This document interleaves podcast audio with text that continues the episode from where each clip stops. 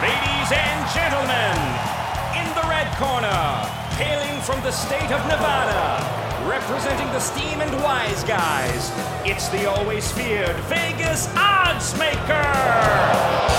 And in the blue corner, the crowd favorite from South Florida, Mark Winning Picks Lawrence.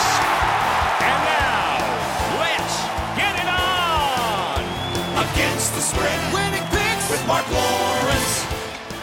A happy new year to you and yours, Mark Lawrence, along with Victor King, as we're set to go against the spread on this, the final edition of the podcast show for this 2015 football season. And with it, Victor, we're all set to wrap things up. Maybe a little bit of a review we'll be doing about the college football bowl games to date. We'll touch a little bit on the NFL.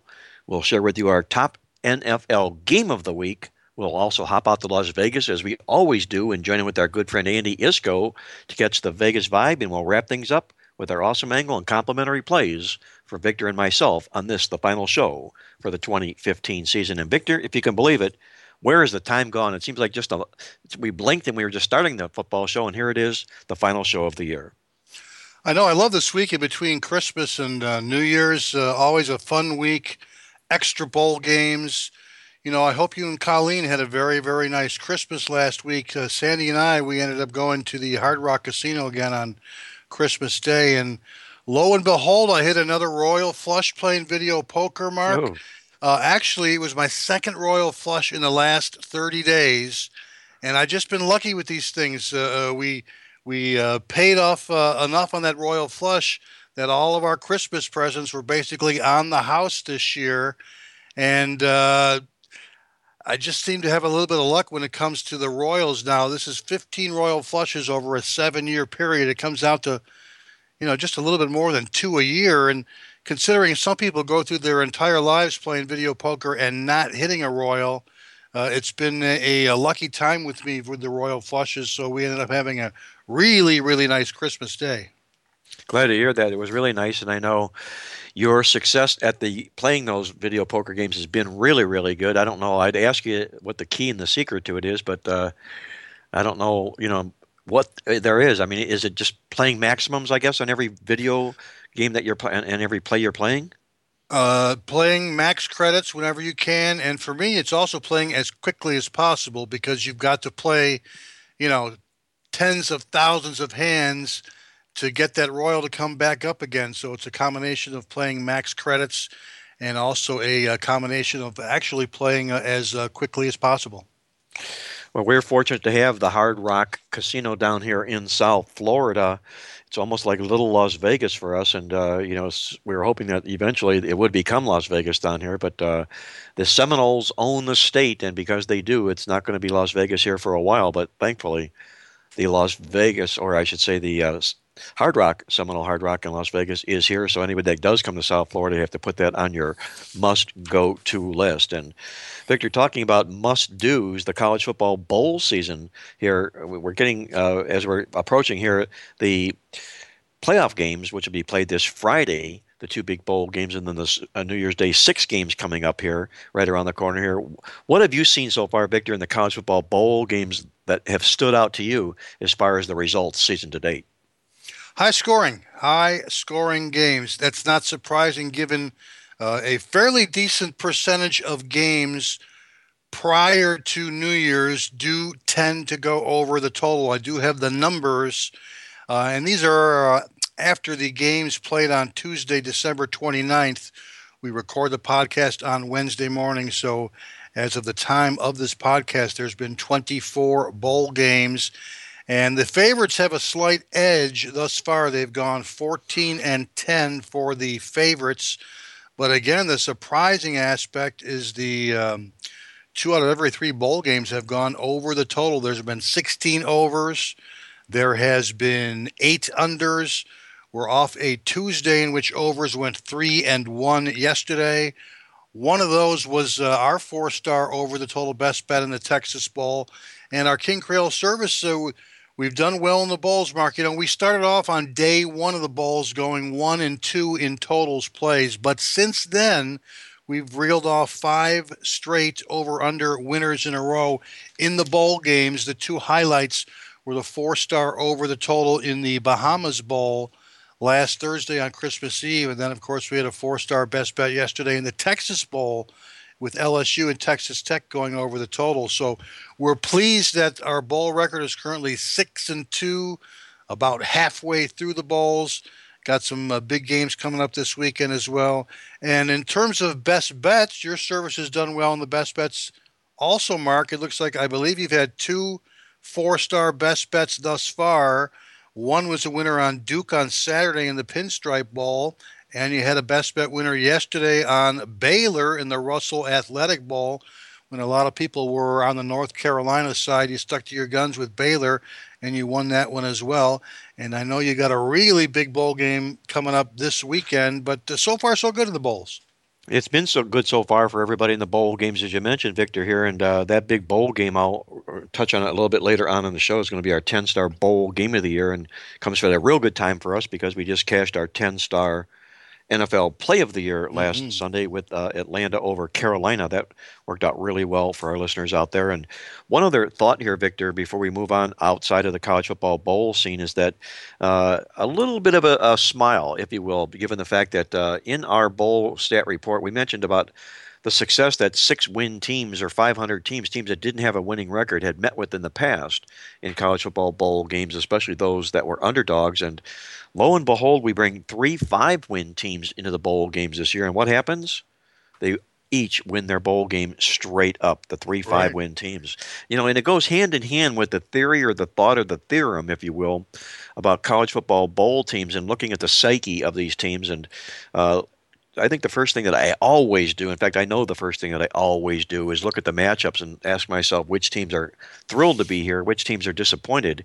And you can rest assured that every one of these five win teams that entered into the Bowls were absolutely thrilled to be there. They weren't maybe so happy about their five win season, but they were absolutely ecstatic the fact that they were extended an invitation to go to a bowl game, and it really, really played out well in the college football bowl games this year.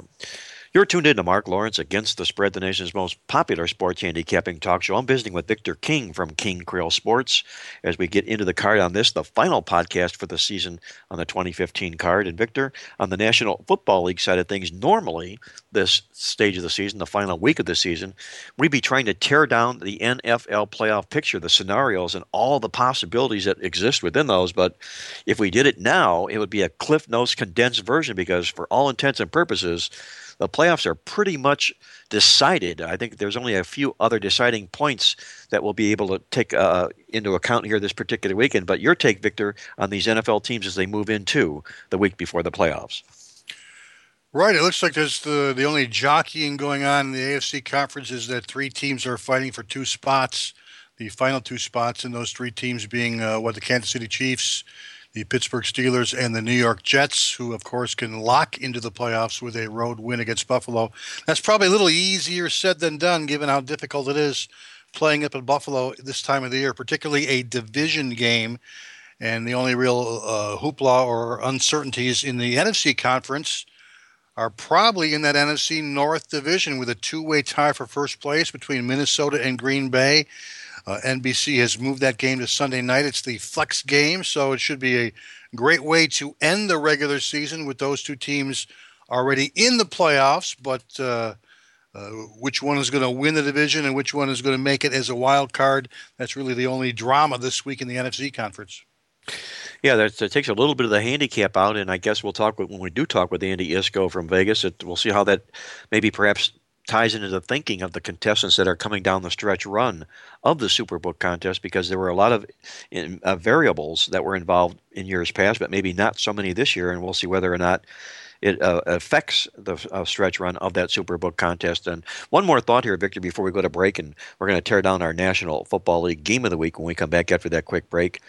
Uh, in the National Football League, the big news here, obviously, was the firing of Chip Kelly with the Philadelphia Eagles that happened, the firing of Chip Kelly on Tuesday, and uh, the football world appears to be stunned. I don't think maybe his being fired was all that stunning. Maybe perhaps the timing of it, right. or the fact of the, the, fact of the matter of that, uh, uh, the reasoning behind it. And from what I understood, that a lot of the reasoning behind the timing of the firing is that they had sent out notices to season ticket holders and uh, about next year to renew their tickets, and they they wanted to make the announcement in that letter to the season ticket holders that Chip Kelly will no longer be part of the program, and that's hence the reason it comes out early. What's your take, Victor, overall on number one, Chip Kelly, his effect on that Philadelphia Eagle football franchise, and where eventually you think he might land, whether it's in the NFL or back into college football? Well, in his case, this looks like the revolution ended before it uh, ever really began. I know that uh, uh, owner Jeffrey Lurie w- had been considering this here for a couple of weeks about making some changes in the team's structure. And the unusual thing is the timing. Normally, this is something that would happen the day after the regular season ended. Uh, the reasoning perhaps being that maybe the Eagles get some sort of a jump on some of the hot assistant coaches who might be available, including a guy like maybe a Sean McDermott, the Carolina Panthers defensive coordinator, who once held the same title with the Eagles. But the, the why the experiment didn't work, I, I don't know. His methods, perhaps, uh, his unorthodox methods, the tempo, the fast tempo, the practice schedule, the sports science that he emphasized so much. I know that that kind of took the NFL by storm, but but some of the most important pillars of his philosophy basically failed to yield some positive results. Uh, potential landing spots. Well, I would think that perhaps a, uh, a, team like Miami down here, maybe, maybe the Indianapolis Colts, maybe the Cleveland Browns, maybe the Tennessee Titans. You know, he's never hidden his affection for Marcus Mariota, a guy who played for him at Oregon. And in fact, before the most recent draft in 2015. If you remember, he tried to trade up to acquire his former quarterback, but could not put together a good enough deal. That could very well be the number one landing spot for Chip Kelly. I agree with you. I think uh, I, I, have to make Tennessee the number one spot right now as we're speaking. And you know, the Cleveland Browns, if they do let Mike Pettine go, would also be hot on his heels as well. And you're talking about Chip Kelly and uh, looking back at what he did or didn't accomplish with the Philadelphia Eagles. You can look back in, uh, in the history books and say, wow, this guy won 10 games two years in a row, and they let him go when he had a losing season the year thereafter. But it was the turmoil inside of the Chip Kelly era in Philadelphia. The locker room was just completely torn apart and it began with uh, you know with the measurables that he brings to the table when uh, when signing football players here, and you know, measurables to the point where uh, he would he had a list of qualities or, or uh, assets that players had to have. That wide receivers had to have a certain uh, arm length. They had to have uh, a certain height. Uh, it was almost robotic in a sense, if you will, what he put together here, and it just didn't fit. It didn't fit in the locker room, and uh, it ended up being his undoing. And I, I think that, and the fact that uh, he was oftentimes looked upon himself as being the smartest man in the room wherever he went, and that kind of uh, was a snub to the players in the locker room as well. So. Uh, bid adieu to Chip Kelly in Philadelphia. I'm sure we'll be talking about him next year with another team inside the National Football League. I think he'll be in the NFL as opposed to going back to college football. I think most of the good college football spots have already been secured. But uh, like I say, next year I think it'll be Chip Kelly back in the National Football League, and he'll probably be topic number one on the opening discussion of our first show next year. You're tuned in to Mark Lawrence Against the Spread, the nation's most popular sports handicapping talk show. Don't you go away. When Victor and I come back, we're going to tear down our National Football League game of the week. We got a dandy inside the NFC Conference. That and a whole lot more to come here on Mark Lawrence Against the Spread.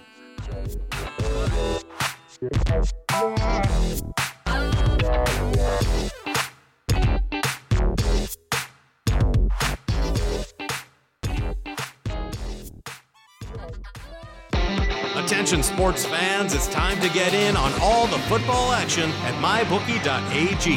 This industry leading website is renowned for having the best odds and more betting options than any other sports book online. This is why Mark Lawrence only endorses mybookie.ag. Call toll free at 1 844 900 2387 or go online to mybookie.ag to open an account and start winning today. Get the odds you want and the fast payouts you need need, guaranteed. That's mybookie.a as in apple and G as in games. Tell them Mark Lawrence sent you. Only the biggest, only the best, only at mybookie.ag. Sign up today. Attention, all serious football fans. If you follow the best football newsletters in the nation, now you can get them all at the all new Playbook Newsletter Superstore. One visit allows you to download the best publications in the nation, including The Gold Sheet, Victor King's NFL Totals Tip Sheet, Point Wise, Sports Reporter, The Playbook, Power Sweep, The Logical Approach, The Green Sheet, and The Gridiron Gold Sheet. Check it out now at PlaybookSuperstore.com or download your weekly newsletters on the all new Playbook Cube. That's every major football newsletter on the market today, now available at PlaybookSuperstore.com.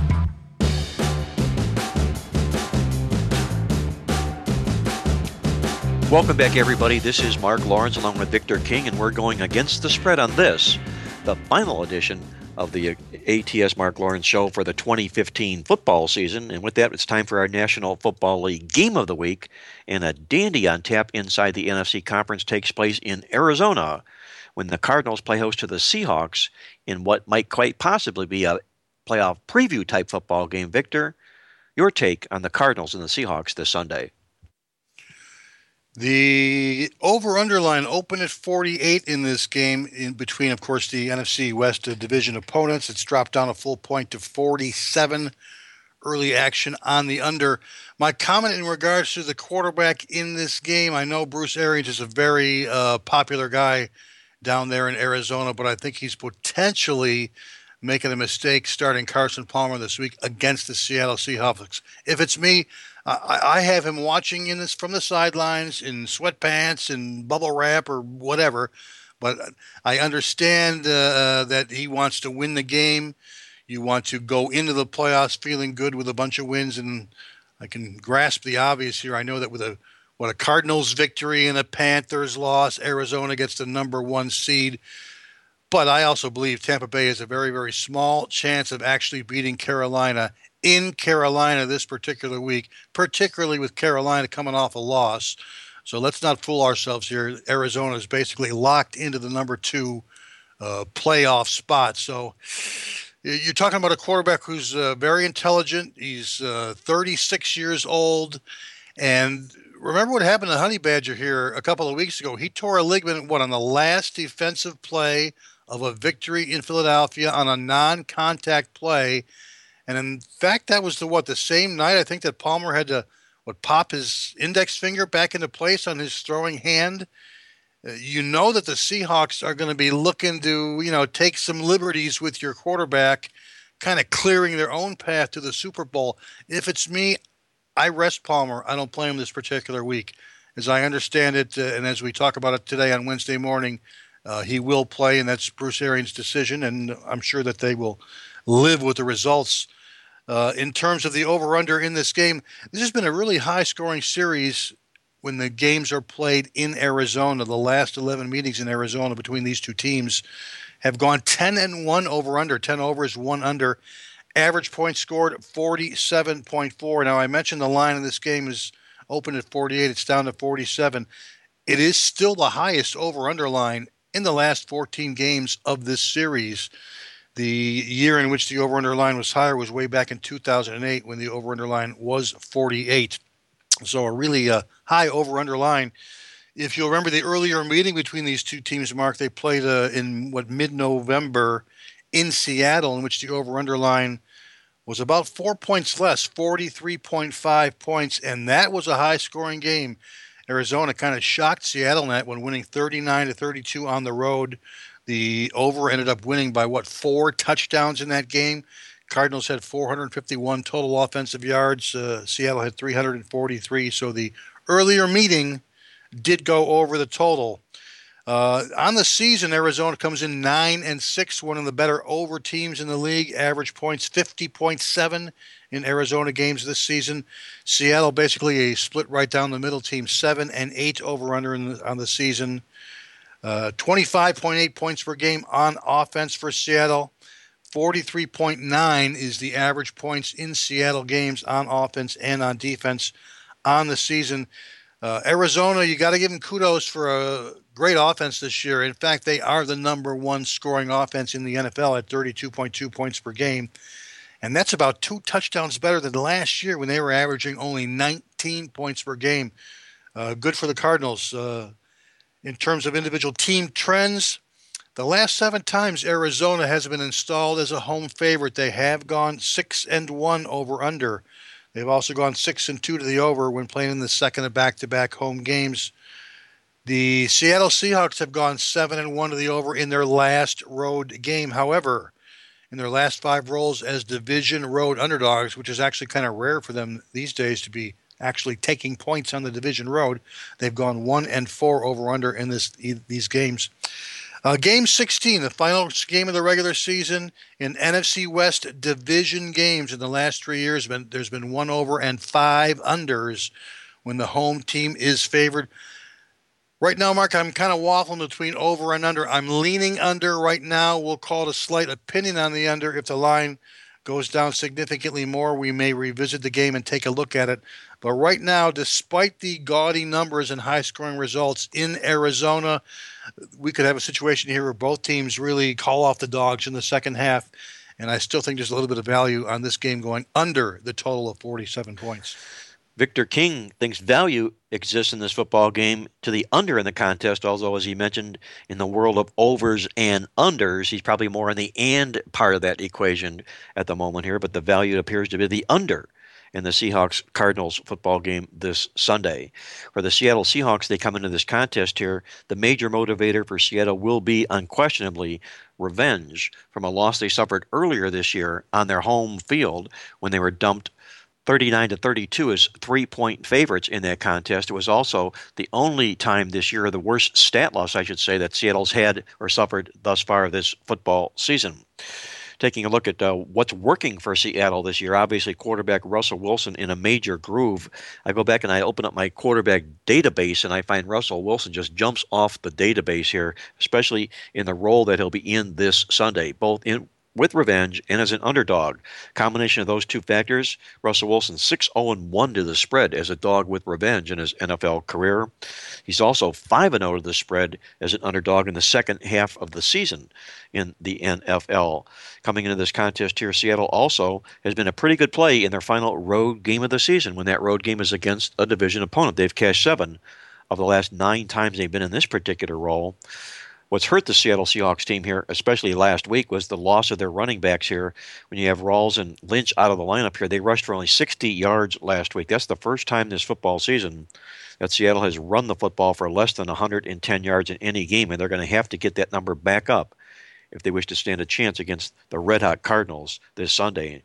Talking about the Red Hot Cardinals here, and I agree with Victor here. I don't think Carson Palmer should be starting at quarterback here. There's issues about whether or not you do rest your players here, and I realize that Arizona is going to have an extra week uh, in that sense to also get ready here. But you're talking about a quarterback in Carson Palmer that's very, very injury prone. And the last thing I think Bruce Arians wants to see is Carson Palmer sitting on the bench with a knee brace around his knee this time of the football season here. Arians has been outstanding in his career at this stage of the season. In the final four games of the year, Bruce Arians 7 0 1 to the spread when he's coming off a non division game.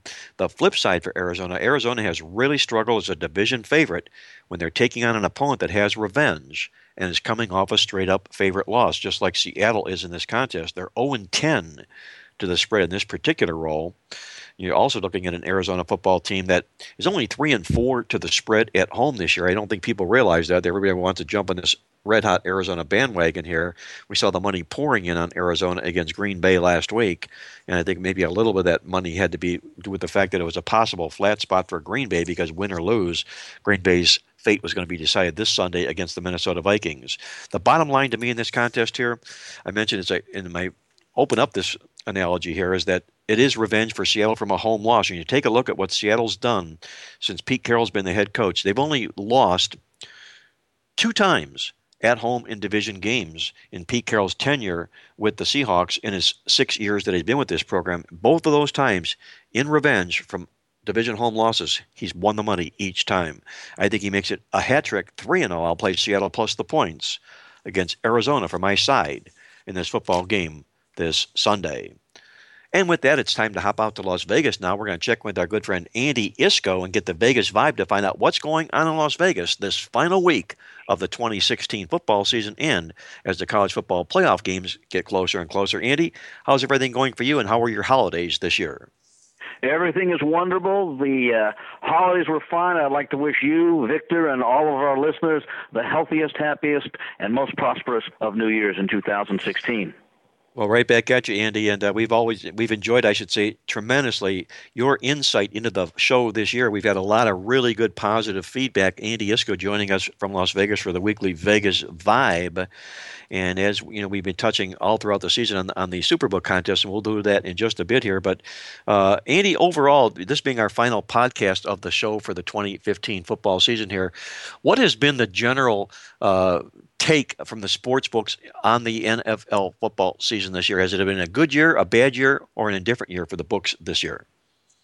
It's generally been a good year, although I think there were more peaks and valleys this year than in recent years. Of course, most notable was uh, the week a couple of weeks ago when all the favorites come in and the uh, sports books uh, just had a horrible, horrible Sunday.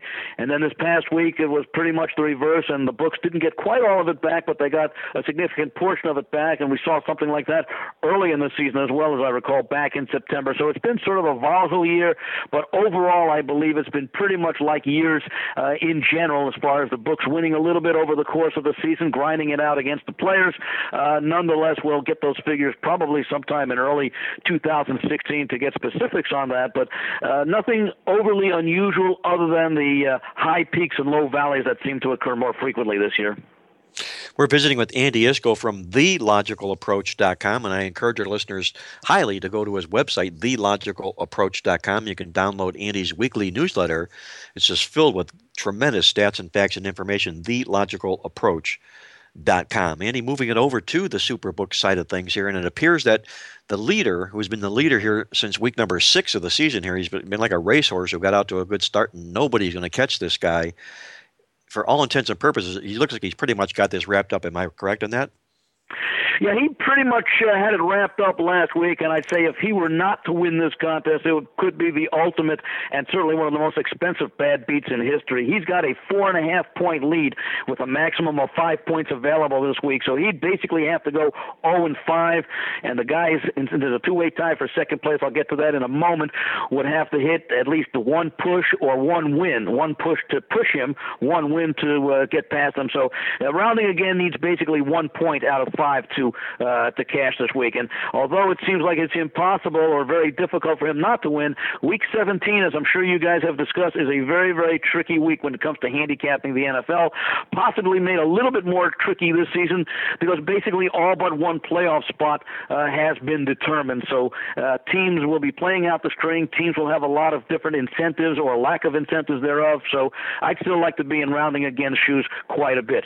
As far as the overall contest is concerned, uh, he is 57, 20, and 3. That's 58 and a half out of a possible 80 points. A total of 54 contestants are in position to uh, cash right now. They pay the top 50 places, and uh, 40 of them uh, have at least 49 points, or excuse me, 39 of them have at least 49 and a half points. 15 contestants are tied at 49 points, which would pay the final, in this case, the final 11 positions, 40 through 50. So a lot of jockeying, a lot of room, although the field at the top has separated itself with of the top, uh, let's see, the top seven places in only one of those positions is there a two-way tie, and that's for second. So the field, as we expected, has thinned itself out. Although there's a lot to be done at the bottom of the uh, paying uh, situation, the paying positions right there, uh, in uh, up through uh, 40 through 50th right now. That final tie. As far as the consensus goes, the consensus was two and three last week. That followed three straight weeks of going three and two. The consensus winners were Saturday night with the Washington Redskins over Philadelphia, Sunday night with Minnesota laying a short four and a half to the New York Giants. The consensus losers this week. A lot of folks were on the Patriots laying the three against the Jets. They were certainly on the Steelers laying ten in Baltimore. And Monday night uh, got beaten by the hook. Although I guess it was fortunate that Denver was able to come that close to covering as they were being outplayed much of the game. Denver was a three and a half point favorite. That was actually the number one one uh, consensus play for the week that went down as Denver laying three and a half, won by just three. Overall, the consensus stands at 43, 35, and two for the season. That's a total of 44 out of 80 possible points. And I remark every week that it's been a losing proposition to follow the consensus overall if you did it after week four. 15 and 5 through the first four weeks, 28, 30, and 2 since then. So things certainly leveled off. It got off to a very, very good start, but those who uh, were able to follow the consensus, consensus rather, excuse me, over the last seven weeks went either 3 and 2 or 2 and 3 each of those last seven weeks. An update from Andy Iskoe from TheLogicalApproach.com on this year's Superbook contest, which enters the final week of the contest this weekend. And Andy, speaking about the final week, you touched on this just a little bit here about how tricky the final week can be, and with as the playoff picture being a lot clearer this year than it has been in years past. What has been the approach for the contestants in this final week? Is it uh, is it still writing these value plays out, or is it handicapping the, the need that there was or will be in the uh, playoff picture here, or is it just looking as a t- handicap in total to make your moves in the final week of the contest? Well, I think if you're among the leaders, you want to play it as safely as possible. Not that there's ever anything that's safe, but you might take a look at some games where starters are expected to uh, to rest players. Maybe a game like uh, uh, Dallas might be a situation there with Washington, perhaps expected to rest a lot of players, knowing that they've got to play in the wild card round the following weekend. Their spot is set; they cannot improve or worsen their seeding positions.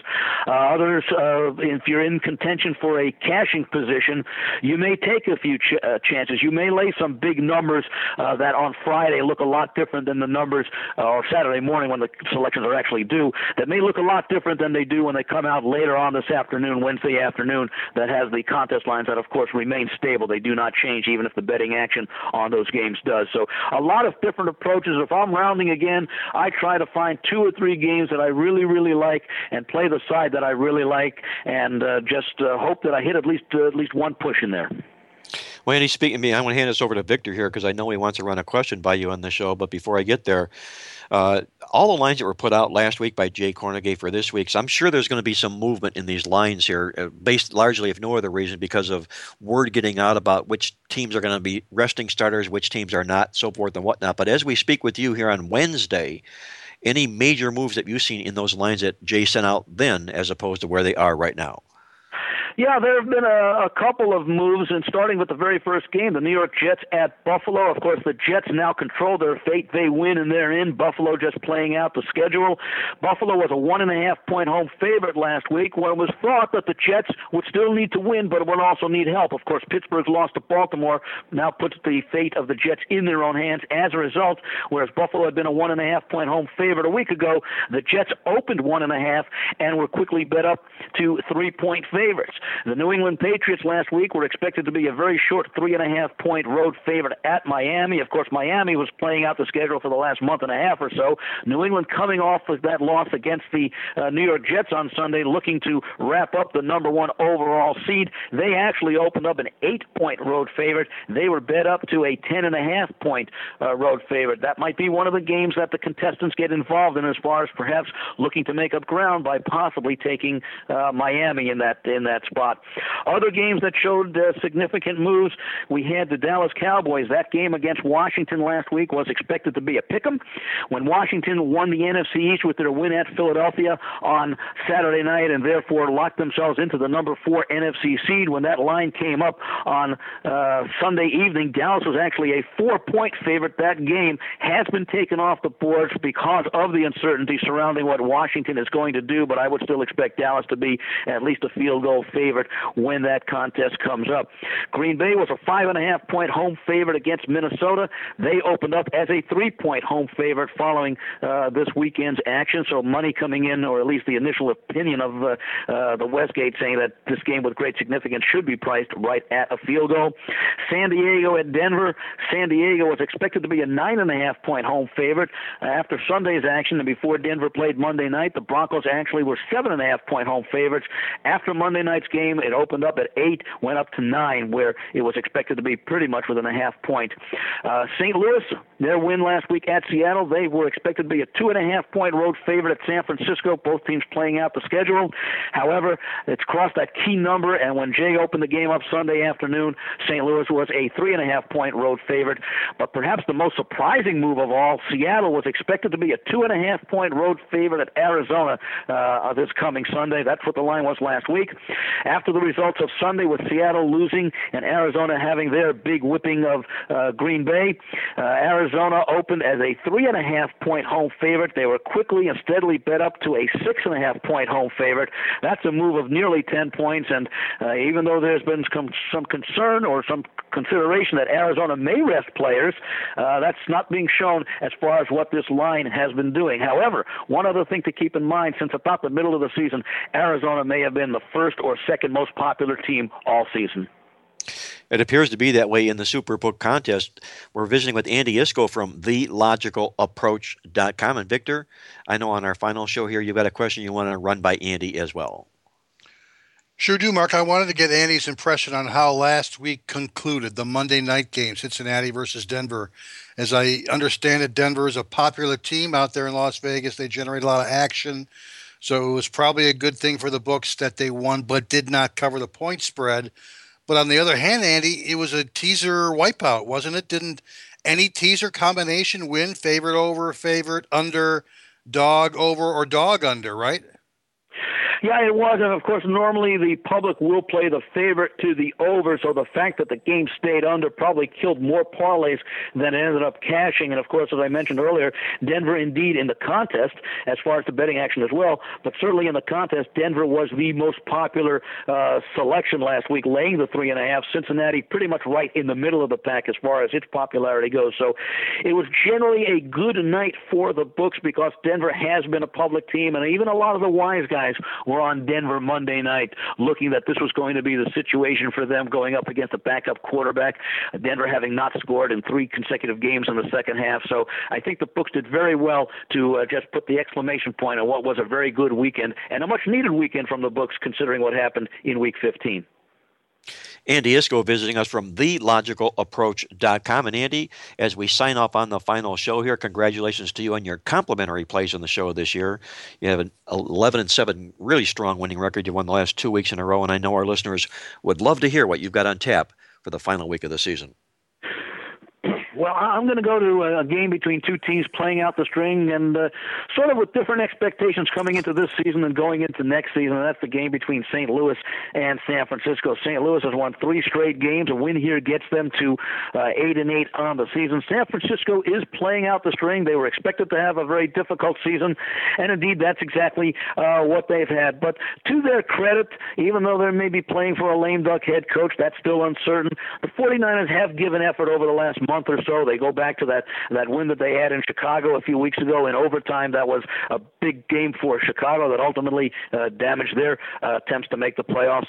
Uh, St. Louis has been a much better team at home than on the road, notwithstanding their win last week at Seattle. And in fact, that win at Seattle completed a season sweep of the series against Seattle. So this could be a little bit of a letdown spot for uh, St. Louis. Now they didn't go back home. They've been training out on the West Coast, as I understand it. And even though uh, it's not uh, the, the travel is not involved as much as it was earlier in the year. They've not had success going on the road following uh, wins this year. In fact, you go back even to week two when they were uh, coming off that initial opening week win against Seattle at home. They went into Washington. They were actually slight favorites in Washington, and they lost the game outright.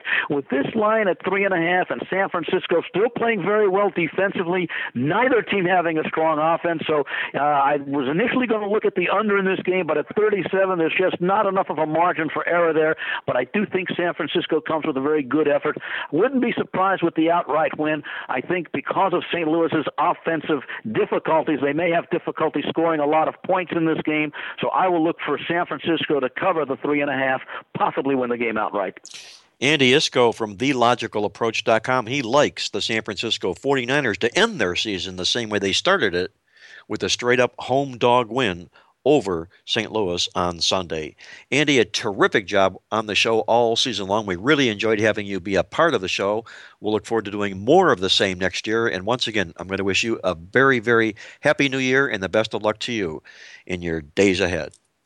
Thank you, Mark. Victor, it's been a pleasure as well on my end. I look forward to uh, resuming it again next season, which will be here before you know it, the way things go these days. And of course, Mark, I'll be looking forward to meeting with you on your upcoming trips out to Las Vegas. Likewise, Andy, the same here back to you. That was Andy Iskoe joining us from TheLogicalApproach.com in Las Vegas. Don't you go away when Victor and I come back. We're going to put the final wraps on the show. I'll share with you my awesome angle of the week. Victor and I with our top complimentary plays when we wrap up the final show here on Mark Lawrence Against the Spread after this brief commercial break.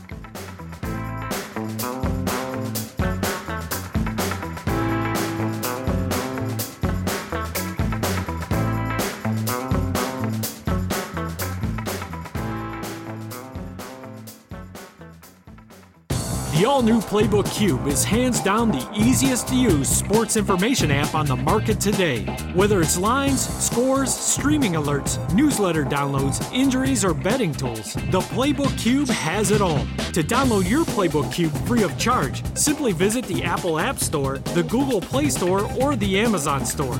Find out for yourself why the Playbook app received a five star rating. Only on the Playbook Cube will you find sports pages covering every NFL and college football team, college and NFL coaches and NFL starting quarterback spread records, power ratings, football newsletters, and much more. That's the Playbook Cube, C U B E. It's where day trading meets sports gaming. Get your cube today and start winning tonight. Hey, sports fans, football season is here, and it's time to get in on the action. MyBookie.ag is an industry leading website that offers odds and action on your favorite games. Take advantage of the MyBookie specials before they're gone. Call toll free at 1 844 900 2387 or visit us online at mybookie.ag to open an account. Pull out your smartphone to sign up with our user friendly mobile site for on the go action. What are you waiting for? Come join mybookie.ag today. Call toll free at 844 900 2387 or go online to mybookie.ag to open an account and start winning today. Only the biggest, only the best, only at mybookie.ag. Sign up today.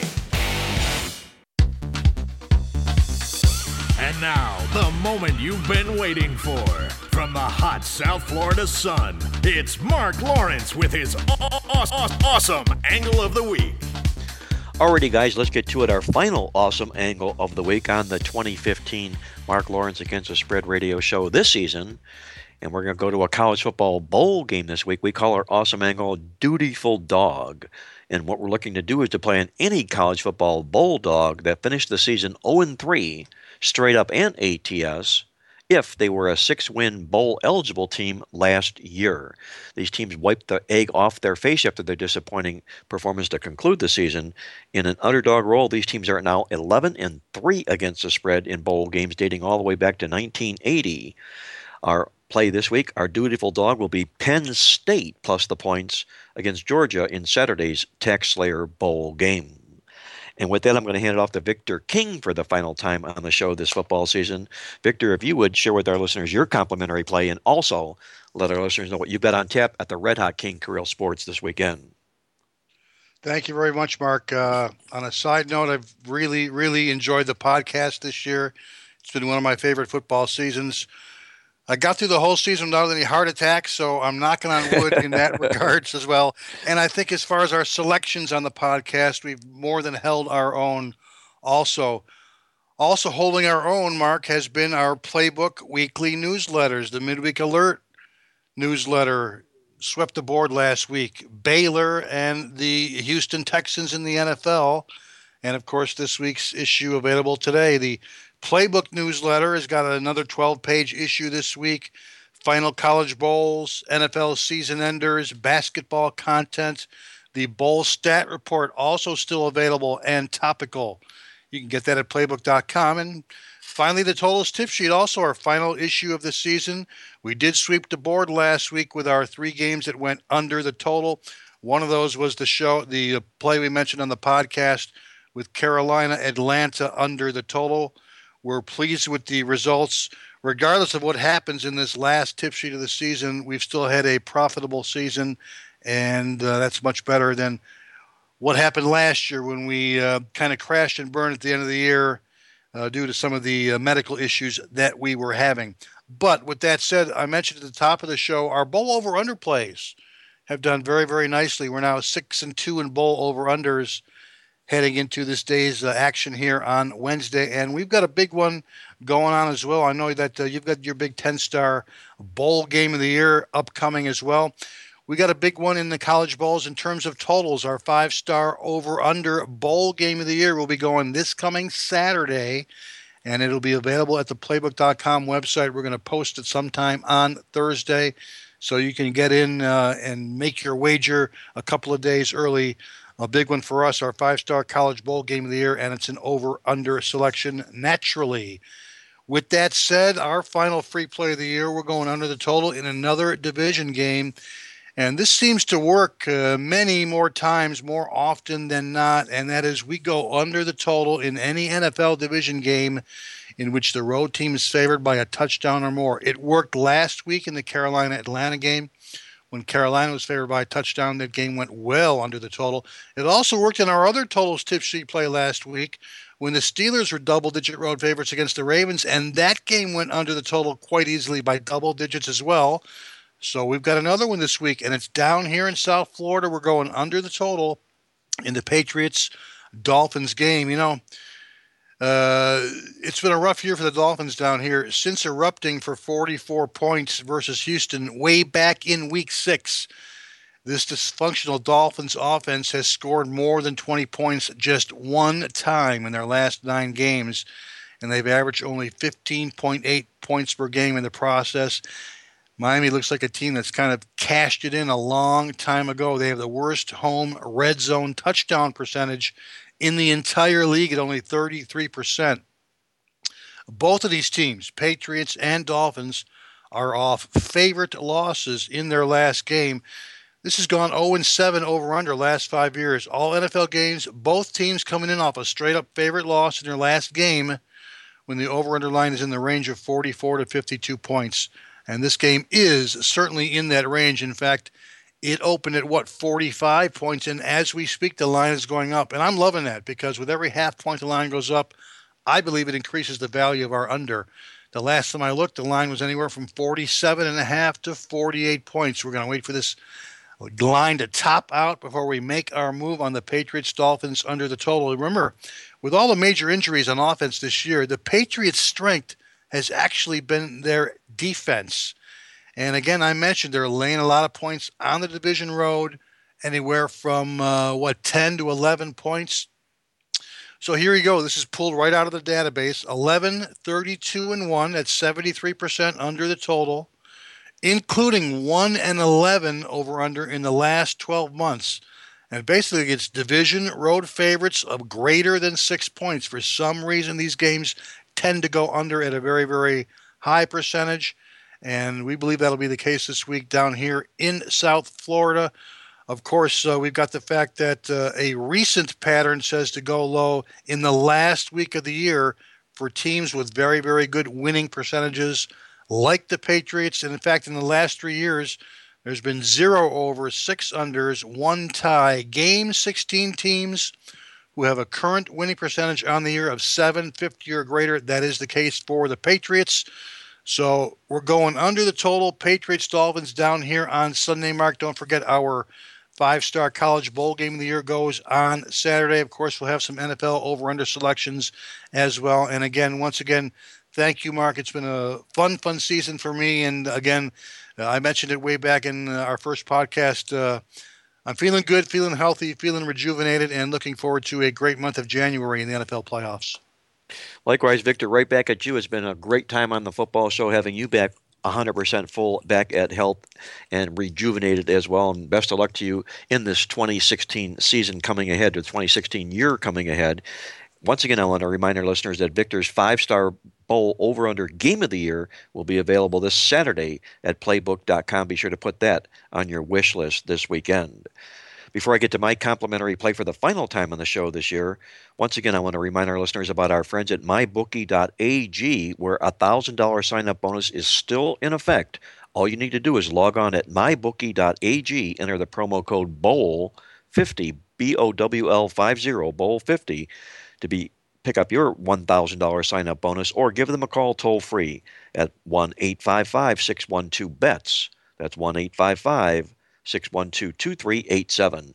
And as I want to remind you also that my 10 star bowl game of the year is going to be released this Thursday, December 31st. It's all part of another 10 star week of winners from our Red Hot Late Phone football service. We cashed with our 10 star Game of the Year NFL winner last week with the Atlanta Falcons over Carolina. Included will be every NFL and college football bowl release I make, including the 10 star bowl Game of the Year to get on board, log on to the website at playbook.com or give our office a call toll free for the 10 star bowl game of the year week of winners at 1 800 321 7777.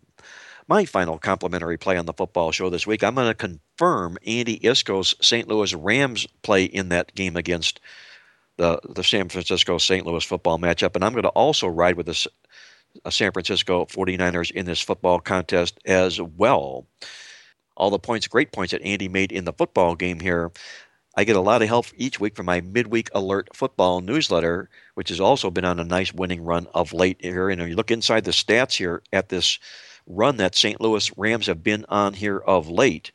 They've won and covered their last three football games in a row, but yet been outyarded in all three of those games. And in fact, going back deeper, they've been outyarded seven straight football games in a row.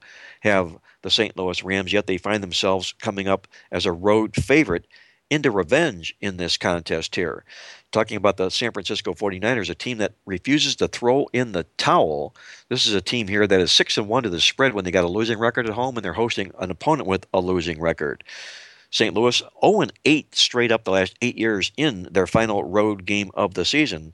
We saw San Francisco in their first game of the season under Jim Tomsula making his debut take down the Minnesota Vikings as three point home dogs. I see them taking down the St. Louis Rams as home dogs this Sunday as well. Like Andy Iskoe, I'm on the St. or the San Francisco 49ers for my complimentary play for the final show this football season. And that's going to put the final wraps on this edition of Mark Lawrence for the 2015 football season. We've had a great time visiting with you. We're going to look forward to doing more of the same next year. In the meantime, I want to thank our co host and good friend Victor King from King Creole Sports for all of his excellent insight on the show each and every week. Our good friend Andy Iskoe joining us each week from Las Vegas from TheLogicalApproach.com and Jack Reynolds, who we know is listening from above until next football season, this is Mark Lawrence reminding you once again to always to remember to bet with your head, not over it, and good luck as always.